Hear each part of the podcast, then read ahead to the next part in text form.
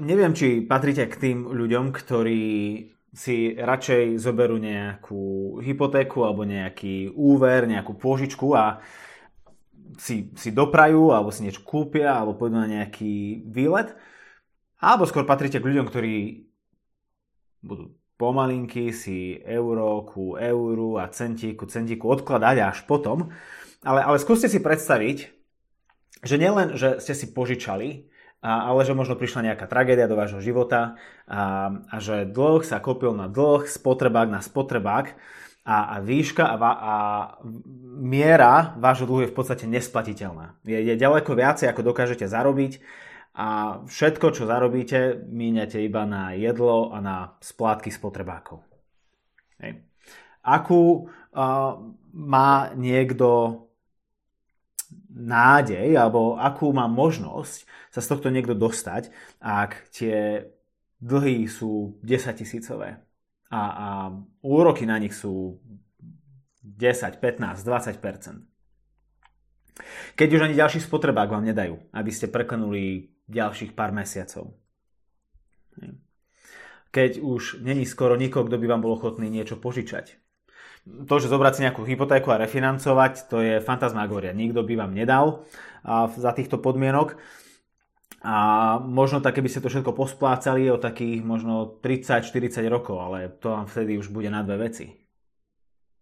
Akú, akú nádej má človek, ktorý je zadlžený nad svoje možnosti, ktorý má dlh, ktorý nedokáže splatiť? tak jedna alternatíva by bola, že, že máte niekoho blízkeho, kto by sa mohol stať vašim vykupiteľom. Je, že, inými slovami, že potrebujeme blízkeho vykupiteľa. Našou poslednou nádejou môže byť, že v našej rodine je niekto, kto je náš príbuzný a ktorý vezme na svoje plecia náš dlh a ho sám splatia. V podstate doslova nás vykúpi. A, a ak k tomu dojde, tak dobre vieme, že takýto dlh nikdy nevieme schopný nášmu príbuznému splatiť. Lenže málo kto z nás má takého zazobaného strýka, ktorý sa kúpe v peniazoch a ich len tak môže rozdávať a vyplácať naše hypotéky a spotrebáky a, a, a vlastne ani, ani brvou nehne. Toto je v skratke podstata príbehu Noémy, o ktorom počúvame už celý advent. Je to príbeh, ktorý začína v prvej kapitole knihy Rúd, opisom toho, o čo všetko Noémy vo svojom živote prišla. Že prišla o svoj domov, prišla o svojho manžela, prišla o svojich dvoch synov. A keď sa po viac ako desiatich rokoch vracia späť do svojho rodného mesta, do mesta Betlehem, tak o sebe hovorí, že už, už nie som Noémy. Noémy v doslovnom preklade znamená ľúbezná. Hovorí, mám nové meno. Mara, čo v preklade zase znamená trpka. A sama seba opisuje týmito slovami v prvej kapitole v 21. verši. Odišla som plná, ale hospodin ma privádza späť prázdnu. A tak sa vdova Noémy vrácia do Betlehema so svojou nevestou, tiež vdovou Rúd. Rúd je Moabčanka a prichádza z pohanského národa a tak jej vyhliadky na budúcnosť v Izraeli nie sú tiež o moc rúžovejšie. Naomi má problém veku, je už stará, tu už si nikto nezoberie za ženu a Rúd má problém pôvodu, nie je z Izraela. V druhej kapitole sme potom videli to, ako čírou náhodou sa stalo, že, že táto mladúčka Rúd prišla v Betleheme na pole istého Boáza. Muža, o ktorom sa ukázalo, že je blízkym príbuzným Noemi a tak by sa mohol stať ich vykupiteľom. Hej, toho, ktorý ich príjme pod svoje, pod svoje krídla a ktorý im dá nádej. Ktorý im dá nádej na budúcnosť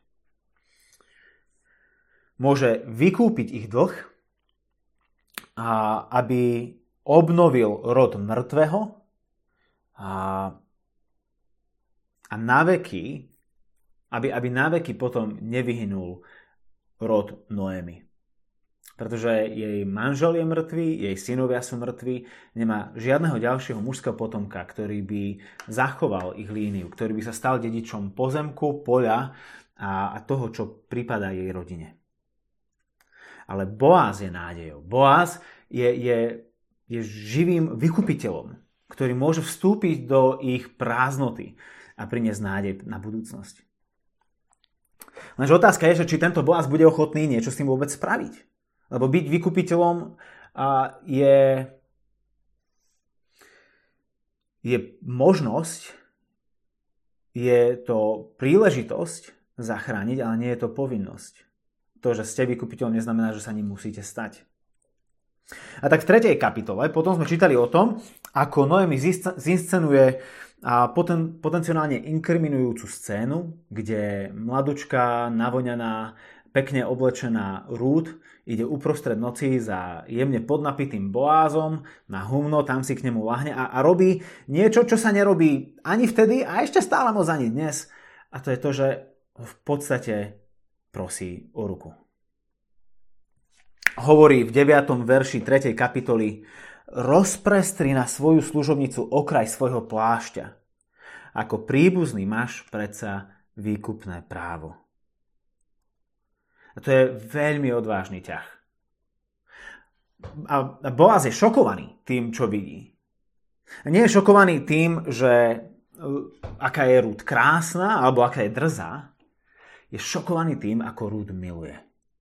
Lebo toto celé robí pre svoju svokru Noemi. Je to pre ňu.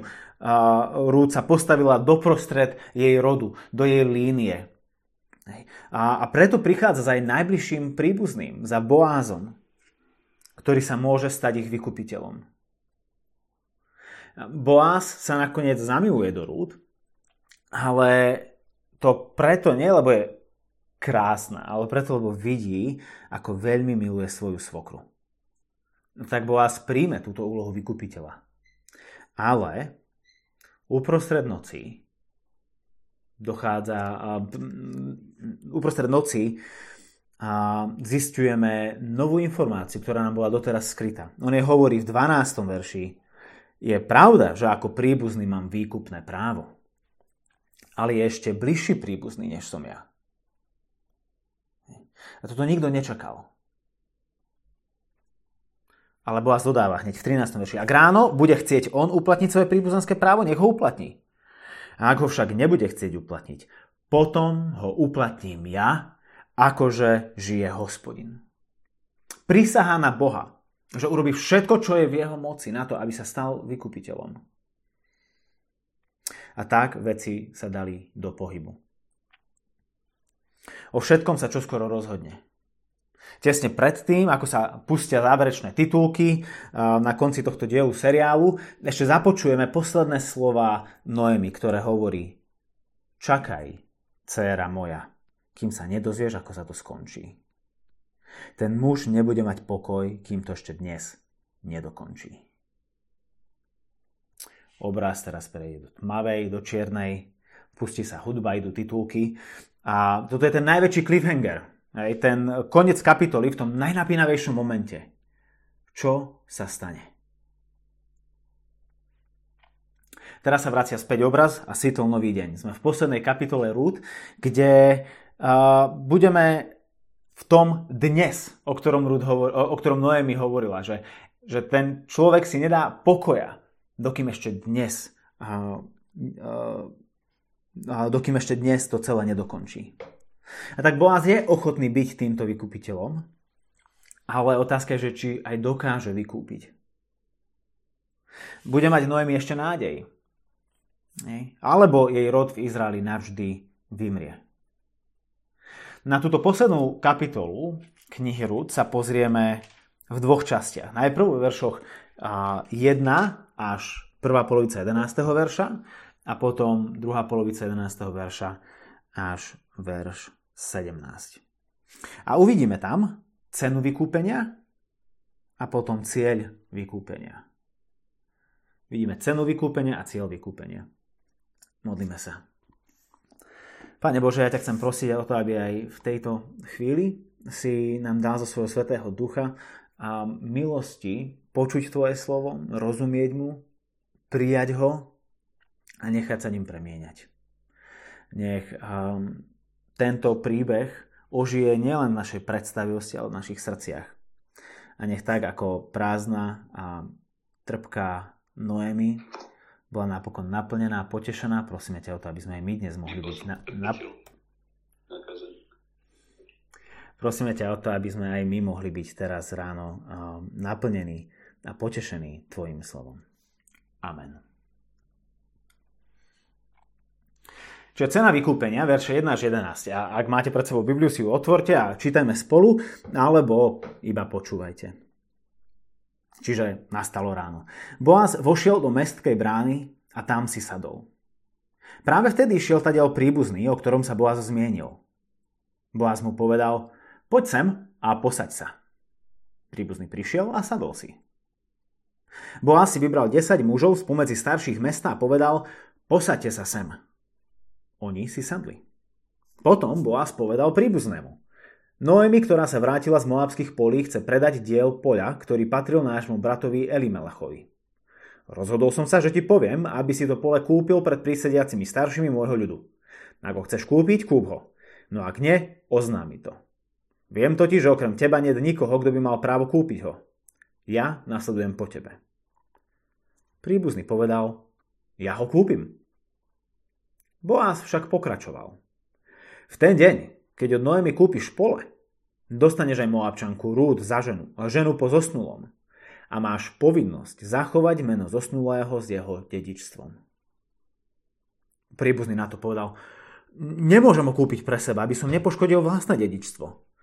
Právom príbuzenstva kúp ty, čo som mal kúpiť ja, lebo ja to nemôžem kúpiť. Kedy si bývalo zvykom v Izraeli, že pri kúpe alebo výmenom obchode si na potvrdenie dohody jeden muž vyzul sandál a podal ho druhému. V Izraeli to bývalo spôsob potvrdenia. Keď príbuzný povedal Boazovi, kúp si, vyzul si sandál. Vtedy povedal Boaz starším i všetkému ľudu. Dnes ste svetkami, že som z Noeminej ruky kúpil všetko, čo bolo Elimelechovo, i všetko, čo patrilo Kilionovi a Machlónovi. Tým som dostal aj Moabčanku Rúd, Machlónovú ženu za svoju manželku, aby som oživil meno zosnulého v jeho dedičstve a nevyhnul jeho meno spomedzi bratov a z brány jeho rodiska. Dnes ste toho svetkami. Na to povedal všetok ľud, ktorý bol v bráne mesta, ako aj starší, sme svetkami. cena vykúpenia. Takmer všetky slova v tomto texte, ktoré sú v Slovenčine preložené ako príbuzný alebo kúpiť, sú v pôvodnom jazyku tým istým slovom, ktoré znamená vykúpiť alebo vykúpiteľ. Ak máte, alebo si pozriete v epke preklad roháčka, tak on to síce niekedy kostrbato, ale o to konzistentnejšie prekladá. Táto kapitola je inými slovami plná vykúpenia. Celkovo 13 krát v prvých 14 veršoch nachádza, nachádzame toto hebrejské slovo na vykúpiť alebo vykúpiteľ. A opäť príbeh začína tým, že čistou náhodou, práve v čase, keď tam Boaz prišiel, prechádza mestskou bránou vykúpiteľ, ktorý je pred Boázom, ktorý stojí v rade pred Boázom na vykúpenie. Lenže všimnime si, ako Boaz prevzal iniciatívu. On prišiel do brány, Sadol si. Zavolal na vykupiteľa a povedal, to, a povedal mu, že poď sem a sadni si. A on prišiel a poslušne si sadol. Takisto aj, na, aj starších mesta tam dirigoval, tam našiel desiatich starších a povedal, aby si sadli, oni prišli a sadli si a potom toho príbuzného posiel pred hotovú vec. Tu je Noemi, tu je pole, čo predáva, berieš či nie? Ak nie ty, vezmem ja. Boaz tu plní to svoje slovo, ktoré dal a, a naplňa takisto aj Noeminé očakávania, že ešte dnes sa celá vec uzavrie. Boaz na nič nečaká. Je iniciatívny. A, a tá celá kapitola srší slovesami, ktoré opisujú Boázovú aktivitu. Vošiel, povedal, vybral, rozhodol sa, prehovoril, pokračoval v reči. Nič nenecháva náhode. Takto vyzerá vykupiteľ, ktorý je pripravený a odhodlaný vykúpiť. A akože vykupiteľ, ktorého tu vidíme, by ani nemohol byť jeho väčším opakom. Lebo to, čo vidíme, je to, že on naozaj nechcel vykúpiť. On len chcel lacno nakúpiť. Je rozdiel. Vykúpiť a lacno nakúpiť. Lebo ak bolo jeho úlohou, čo sa zdá, že najprv si myslí, že ak bolo, ak bolo jeho úlohou postarať sa o Noemi a pritom mu ostane pole, tak kto by také nebral? Nepredstavte si, že niekto za vami príde a povie, že postaraj sa o túto vdovu a keď zomrie, zostane ti dom aj, aj so všetkými akože pozemkami. To je lacná kúpa, nie? A akokoľvek protivná by bola tá vdova, akože no, tak to, to človek zase vidí, čo dostane na opátku, to nejako vydrží. Lacná kúpa. No Boaz vie, čo robí. Dáva priestor, aby sa ukázal, aby vyšol na povrch, akým vykupiteľom tento príbuzný naozaj je. Lebo vo chvíli, ako zmieni, že spolu s pozemkou a staručkou Noemi dostane mladúčku Ruth, ktorá, na rozdiel od Noémy, deti môže mať, tak zrazu sa všetko mení. Lebo dobre vie, že ak by Ruth mala dieťa, tak toto dieťa by dedične patrilo jej nebohému manželovi. Aby tak bolo zachované jeho dedičstvo a meno v Izraeli. Ich prvotné dieťa by sa teda stalo právoplatným dedičom zomrelého a pripadlo by mu všetko, čo on mal teraz vykúpiť. A toto je už zlá investícia. Toto vám žiadny investičný poradca ne, ne, neodporúči, že hej, do tohto investuj, toto tu, tu zarobíš. S istotou prerobíš. Lebo s navrátením pozemku do vlastníca budú spojené asi nejaké náklady, ale teraz sa musí postarať už nielen o jednu vdovu, už má dve vdovy a k tomu tá druhá môže mať potenciálne dieťa, ktoré by potom všetko jedného dňa zdedilo. A jemu by nič nezostalo ani pole, investícia je, je spláchnutá. Náklady boli ďaleko vyššie ako potenciálny zisk. A tak čítame a v podstate v šiestom verši, že odkašľal si pán vykupiteľ. Um, vlastne nemôžem ho vykúpiť pre seba, aby som nepoškodil vlastné dedičstvo. Právo, právom príbuzenstva vykúp ty. Čo som mal vykúpiť ja, lebo ja nemôžem vykúpiť. A tak Boaz príjma úlohu vykupiteľa a starší mesta sú svetkami toho, že na jeho pleciach odteraz počine osud vdov. A keď sa pozeráme na tohto akože vykupiteľa, tak je a, veľmi jednoduché sa na ňo pozerať s opovrhnutím. Zbabelec, sebec, myslí iba na seba.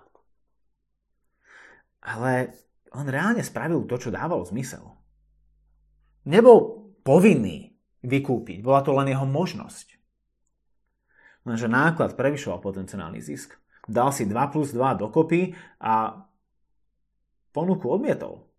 Veľmi podobne ako v prvej kapitole, keď sme čítali, keď, keď Noemi vyzývala Orpu aj Rúd, aby sa vrátili späť do svojho otcovského domu. Orpa si zrátala, že vlastne tá Noemi vie, čo hovorí, má pravdu. A odišla a rúcne zostala. Ani, ani Orpa, ani tento príbuzný nespravili nič zlé, nič nemorálne. To nebol hriech, že on nevyužil vykupiteľské právo. To, na čo tu máme upremiť svoju pozornosť, nie je jeho hanebnosť, ale sláva skutočného vykupiteľa. Lebo všetko to riziko a to bremeno, ktoré odmietol ten pred ním, Boaz ochotne príjma. Navráti pozemok späť do ich vlastníctva. Postará sa o Noemi. Vezme si za ženu Rúd. A ich prvé dieťa zdedí toto všetko. Zlá investícia. Ale Boázovi to nevadí. Prečo to Boaz celé robí? Lebo Rúd bola taká nádherná? Alebo proste stála za všetko? Lebo romantika, motýle v bruchu? Nič z toho. Boaz to robí jednoducho preto, lebo to je to, čo skutočný vykupiteľ robí vykupí.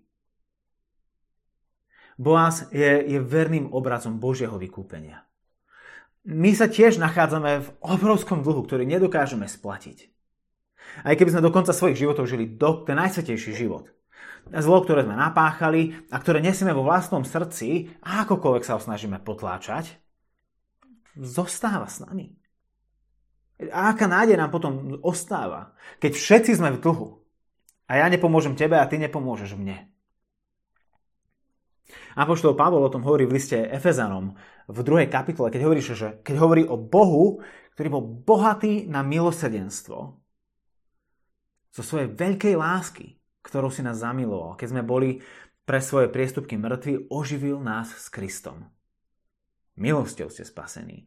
Spolu s ním nás vzkriesil a spolu s ním nás uviedol na nebeský trón v Kristovi Ježišovi, aby sa ukázalo v nadchádzajúcich, nadchádzajúcich vekoch, aké nesmierne bohatstvo milosti je v jeho dobrote voči nám v Kristovi Ježišovi. Aké nesmierne bohatstvo milosti je v jeho dobrote voči nám v Kristovi Ježišovi. Boh je našim vykupiteľom, ktorý je bohatý na milosrdenstvo. Nemá povinnosť nás vykúpiť, nič a nikto ho do toho nenúti. A nič nám nie je dlžný. Jediný, kto je tu v dlhu, sme my voči Bohu. Lenže Boh je vykupiteľom a vykupiteľ vykupuje. Nemôže si pomôcť. To je to, čo mu prináša najväčšiu radosť a spokojnosť keď zatratení sú obnovení, keď stratení sú nájdení, keď hriešnici sú omilostení, keď doudieraní sú uzdravení. Lenže toto Božie vykupiteľstvo nie je nejaké abstraktné, nie je to bezhotovostný prevod, niečo, čo vykliká v appke, ale je to niečo pre neho veľmi osobné.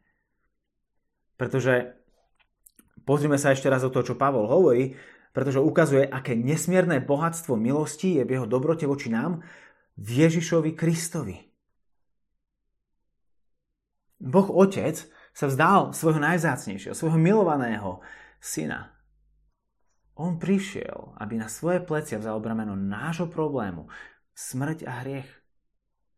Hej, on sa o to postará. On sa o nás postará. A tak Vianoce a Advent sú oslavou Božej vykupiteľskej štedrosti, ktorú nám prejavil v tom, že nám dal svojho jediného milovaného syna. Tak Boh miloval svet. Cena vykúpenia je vysoká. Aj u Boáza, aj u Ježiša. Vyžadovala si vzdať sa svojho vlastného života, aby iný mohol žiť. Pre Boáza to bolo viacej obrazné ako doslovné, u Ježiša to bolo bytostné. Ale ani pre jedného z nich to nebolo lacné. Cena vykúpenia je vysoká. Všetko alebo nič. Ale aký je cieľ vykúpenia? To vidíme od 11. verša po 17. verš. Čítajme ďalej. Všetok ľud aj starší Hovoria, že sme svetkami a pokračujú.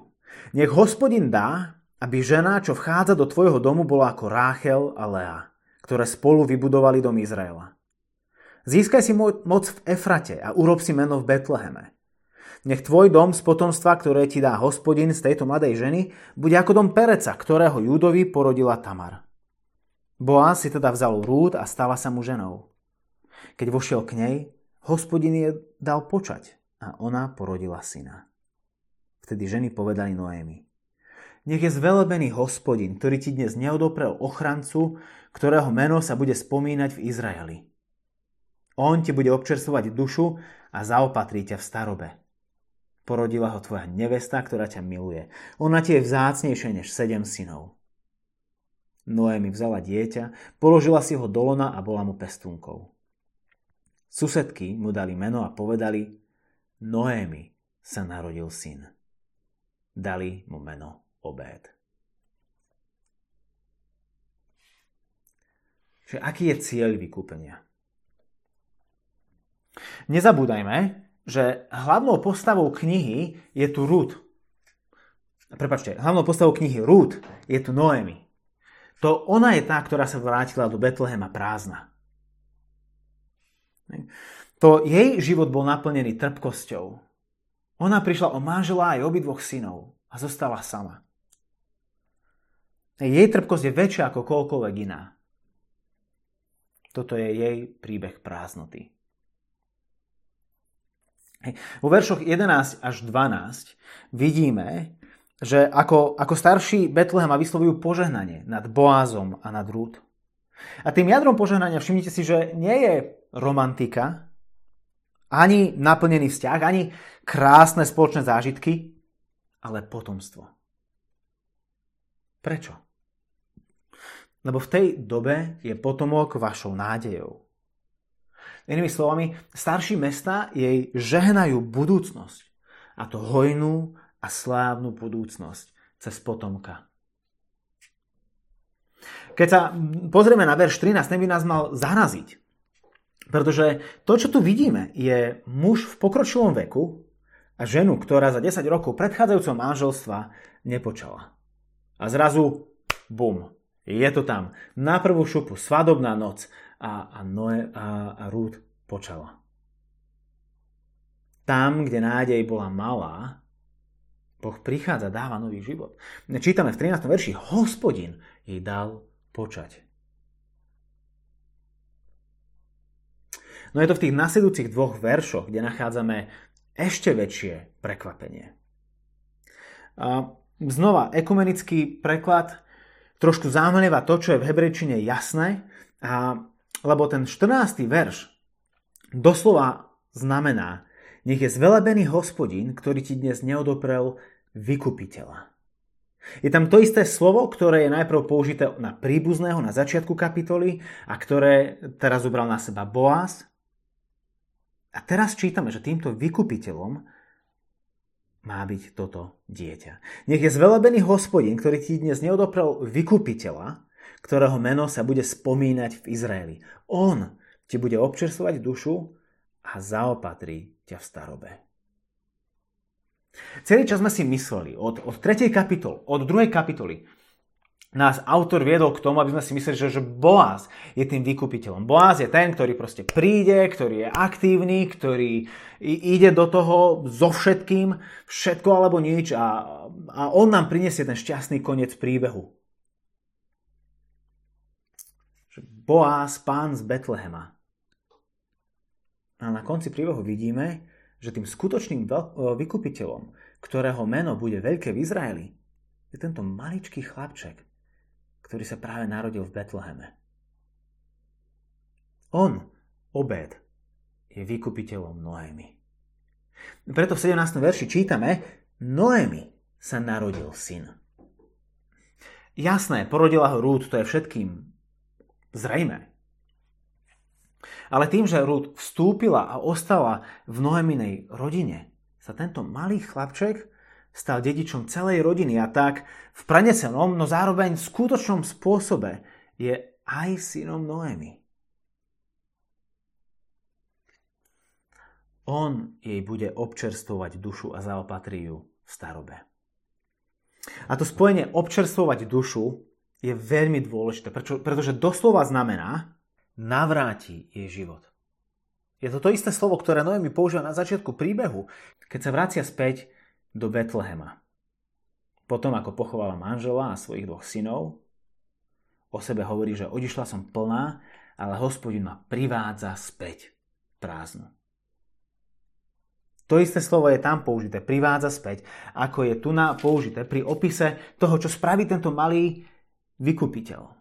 Jej obnoví dušu. Jej vráť, privádza späť život. A teraz v ušiach Noémy z Bohu chvála za to, že, ju, že jej privádza späť život. A ten kruh celého príbehu Noémy sa pomaly uzatvára. Na začiatku Noémy, Noémy prišla úplne o všetko. O domov v Betleheme, potom o manžela, potom o dvoch synov. Ide späť do Betlehemu trpká a prázdna. A vidí za tým Boha. To On ju obralo to všetko. To on ju obral o budúcnosť. Jej život teraz vysychá a nič dobré ju nečaká. To je to, čo Noemi vidí na začiatku. No, Boh je s ňou trpezlivý a postupne ju začne, uh, jej začína privádzať život späť. Najprv v takých malých náznakoch, v druhej kapitole, keď, uh, keď Noemi ide náhodou na pole Boáza a vráti sa s hrbou jačmeňa. Noemi, ktorá hovorí, že je prázdna, zrazu má dať čo do úst a je o ňu postarané. No potom v 3. kapitole, keď prichádza za Boázom s tou veľkou otázkou, či si ju zoberie za ženu, tak sa vracia späť ku Noemi s plášťom, pod ktorým skrýva ešte viac jačmenia ako v druhej kapitole. A teraz pod plášťom skrýva ešte viac, ako všetky polia Betlehema vedia ponúknuť. Syna. Syna, ktorý je vykupiteľom, ktorý navráti život. A tak vidíme, že ešte skôr ako Noemi zomreli jej synovia, dostala od Boha nevestu Rúd.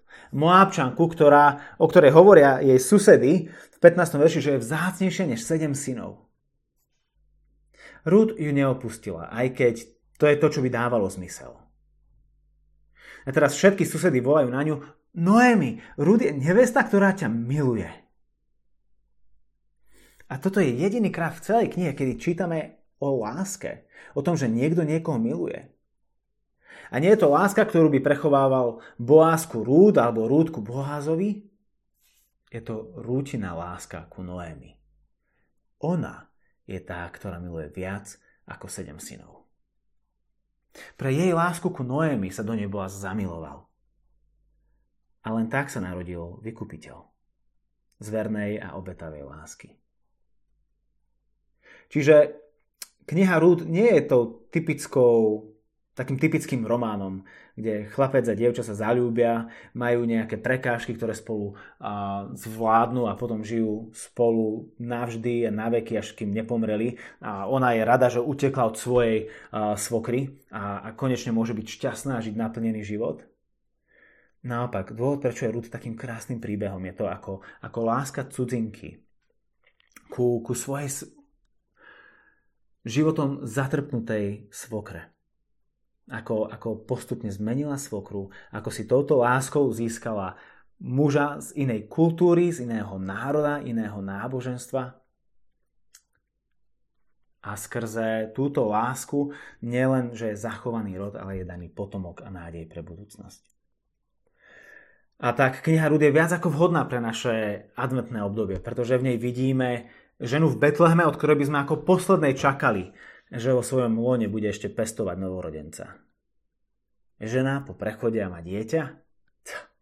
To ako keby panna mohla porodiť. Betlehem je zvláštnym miestom. Hospodin dal Rúd počať, čítame v 13. verši, a hospodin dal Noémi vykupiteľa v 14. verši. Inými slovami, vykupiteľ je od Boha. Alebo možno presnejšie povedané, Boh je našim vykupiteľom. Ježišov príchod do Betlema skrze ženu, ktorá ešte nemala mať dieťa, je prejavom Božieho nesmierneho bohatstva milosti v jeho dobrote voči nám, ako apoštol Pavol hovorí. V ňom, v Ježišovom narodení, v jeho živote, v jeho smrti a v jeho vzkriesení je náš život opäť naplnený. Máš pocit, že podobne ako Noémi na začiatku knihy, že tvoj život je prázdny? Že je v ňom len trpkosť a beznádej? Je to v poriadku. Boha tým absolútne nerozhodíš. Môžeš ku nemu prísť. Ani Noémi svojimi ubolenými slovami Boha nerozhodila. Dovolili jej prísť do Betlehema. Lebo v ňom sa onedlho mal narodiť chlapček, skrze ktorého jej navráti jej život. Poď aj ty do Betlehema. So všetkou svojou trpkosťou a prázdnotou, so všetkou bolesťou a sklamaním, so všetkými zraneniami, modrinami a jazvami, ktoré ti život utržil. Lebo v ňom sa narodil chlapček, skrze ktorého ti Boh navráti život. Poď aj ty do Betlehema.